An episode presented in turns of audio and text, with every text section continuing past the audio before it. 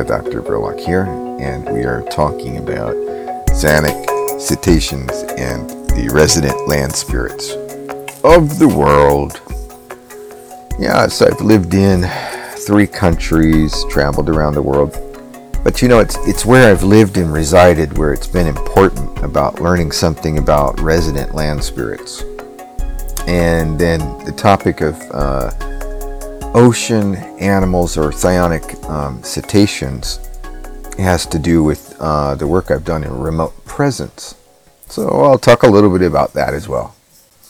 People often ask me, how have you managed to stave off 40 plus super typhoons, um, super quakes, uh, manifest uh, so many miracles like, uh, for, for instance, um, mending the mantle under the mainland in Japan. While I was living abroad in Japan, even at ground zero, with all of this stuff being thrown at us, I mean, there was a there was a spiritual battle going on there. This was this wasn't just some kind of earth changes, uh, weather phenomena, a perchance accident that the you know the the power plants went offline and uh, the code goes missing. None of that was an accident. The answer to, to this power is forming a relationship with the resident spirit of the land. The sea, deep inside the messages of uh, those whom are dead, the ancestry of the land. So I'm going to make the attempt to explain some of this to you and keep it short and simple and coherent. Rune work, elemental glyphs, and psionics aside, the most important magic for me was working with my heart chakra. It's called the Anahata chakra in the Hindu system. Some people have uh, come back to me in the club saying, well, hey, you know, the solar plexus does all that manifestation stuff. Hmm. Well, here we get into terms in, in terminology when we're talking manifestation. Now, I didn't say everything is manifestation. Um, but like I said, I'm going to keep it short and simple. We can get back into these kinds of um, topics another time. Let's just say that I know the distinction between uh, the kinds of power centers, the chakras in the subtle anatomy. The solar plexus uh, is the seat for the will, the ego self and it has a lot of anger stored up in there, a lot of power. Uh, it's great for making one's skin healthy and attractive. Yeah, the stomach area, the abdominal area, that center of energy uh, controls the way your skin looks and the quality of your skin, health wise. Yeah, so meditating there can bring you radiant skin. Um, having a lot of um, upset meals or meals that are upsetting or depression or, or hard times at the you know you're at the dinner table and you can't enjoy your food because uh, you're running behind on the bills. Aside from um, manifesting ulcers there's all manner of things that can go wrong because the stomach uh, is a very important part of our subtle anatomy and our physical anatomy uh, material likewise now, the solar plexus is the center for some intelligence. I wrote a book on yellow magic about that, so I often refer to it as the, uh, the yellow power belt. Having stated that, though, allow me to say this. The heart is known as the gateway of the winds. That's outlined in a book called um, Elements of the Chakras. And this means um, powerful kinetic abilities are channeled through this chakra. Like I was at the store today, and I saw these um, these bags hanging over the vegetable section, and they had these uh, salad packages underneath. Above, they had these packages of croutons. And so I saw one package that was slightly moving. I focused on it, exacerbated its movement. It started to move quicker, and then I copied and pasted that movement about four packages down on the rail horizontally and released the energy. And then that packet four or five down starts to sway back and forth, moving. And so that's energy that's coming from this gateway of the wind and then also from the crown chakra. And it, it gets a little complicated from there. I'll, I'll get into that another time. There are other chakras involved for certain things like um, Atmos kinesis, like I mentioned, the crown chakra. But it does stem from the heart chakra. The land relationship in Japan for me was formed by deep meditation, remote presence experiments. Um, I did a lot of traveling. Um, by that I mean hiking up mountains to discover shrines. Uh, some shrines were hidden, virtually abandoned. Uh, for the elder essence of those who lived before were aplenty uh, radiating in those mountains. Uh, cemeteries, some very beautiful cemeteries in Japan. Reclusive cemeteries, very peaceful. Hidden ravines between misty mountains. The various challenges to the test of the heart chakra included courage and commitment to the task. Uh, for the task for me was going to Japan to fulfill a service of spiritual protection for the land.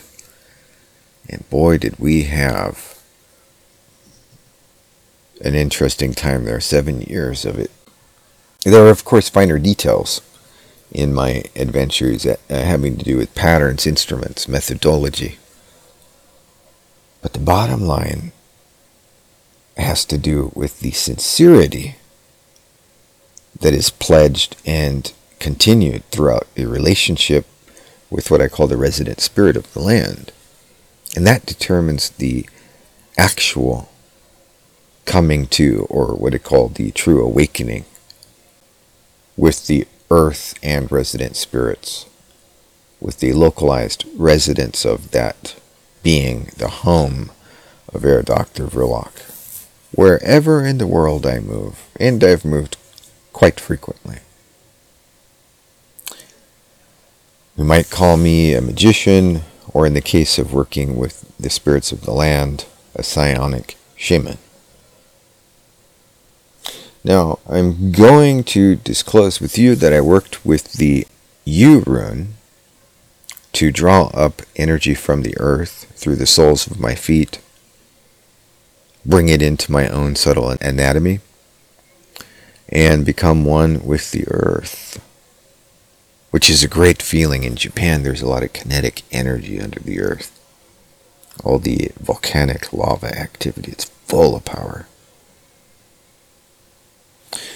Now I remotely travel backward in time to psychically walk the trail that I might have hiked earlier that day or that week. Usually I'll keep up a daily practice or every other day, which hardens my feet from the land or rock, so that my feet and legs become as the roots of the earth, the rocks of the planet. That much I'll say here. Because, like I said, there's a lot of detail about the various things that I do. I did um, podcast about the actual what's expected from rune work. And this is just part of that. So these runes grow with me as I grow with the earth. And it opens the doors to new experiences, leading on up to the resident land spirit or the spirit of the land. One last point before we wrap up tonight's podcast. Now, I was meditating and found myself mentally swimming with the dolphins. Yeah, this, this morning when I got up, cetaceans are indeed wondrous creatures. As though I didn't realize at the time that, uh, or before now, that while remotely present in the vastness of the world's bodies of water, the, the great oceans of the world, that there are more cetaceans than I'd ever imagined. Their brains are like ours, computers, or what I call psionic brains, which work with a greater energy that we call the mental energy field, or in layman terms, the mind. So the deep blue is filled with mind stuff.